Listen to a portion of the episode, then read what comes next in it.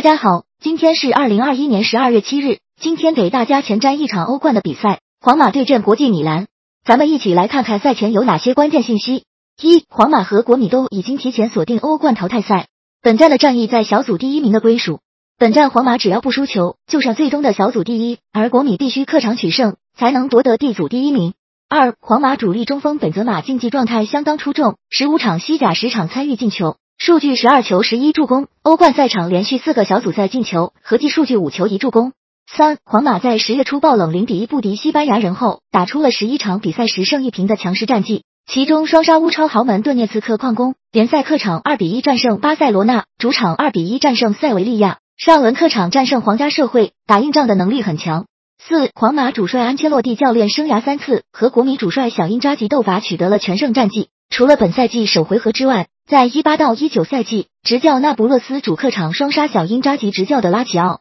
五、国际米兰的锋线大将科雷亚上轮联赛拉伤了，本场将铁定无缘。老将前锋桑切斯本赛季保守伤病困扰，竞技状态不佳。本周国米锋线只能用老塔罗和哲科的组合，缺乏后手，难以轮换。六、国际米兰最近四场各项赛事保持零封，本赛季首次达成这一纪录，目前防守的状态正处于本赛季最巅峰的时期。七、国米头号得分手哲科上轮联赛打进一球，结束了连续六场联赛颗粒无收的尴尬记录，在恶战前及时破解了球荒，而国米另一位射手老塔罗上轮联赛轮休，明显在为本场留力。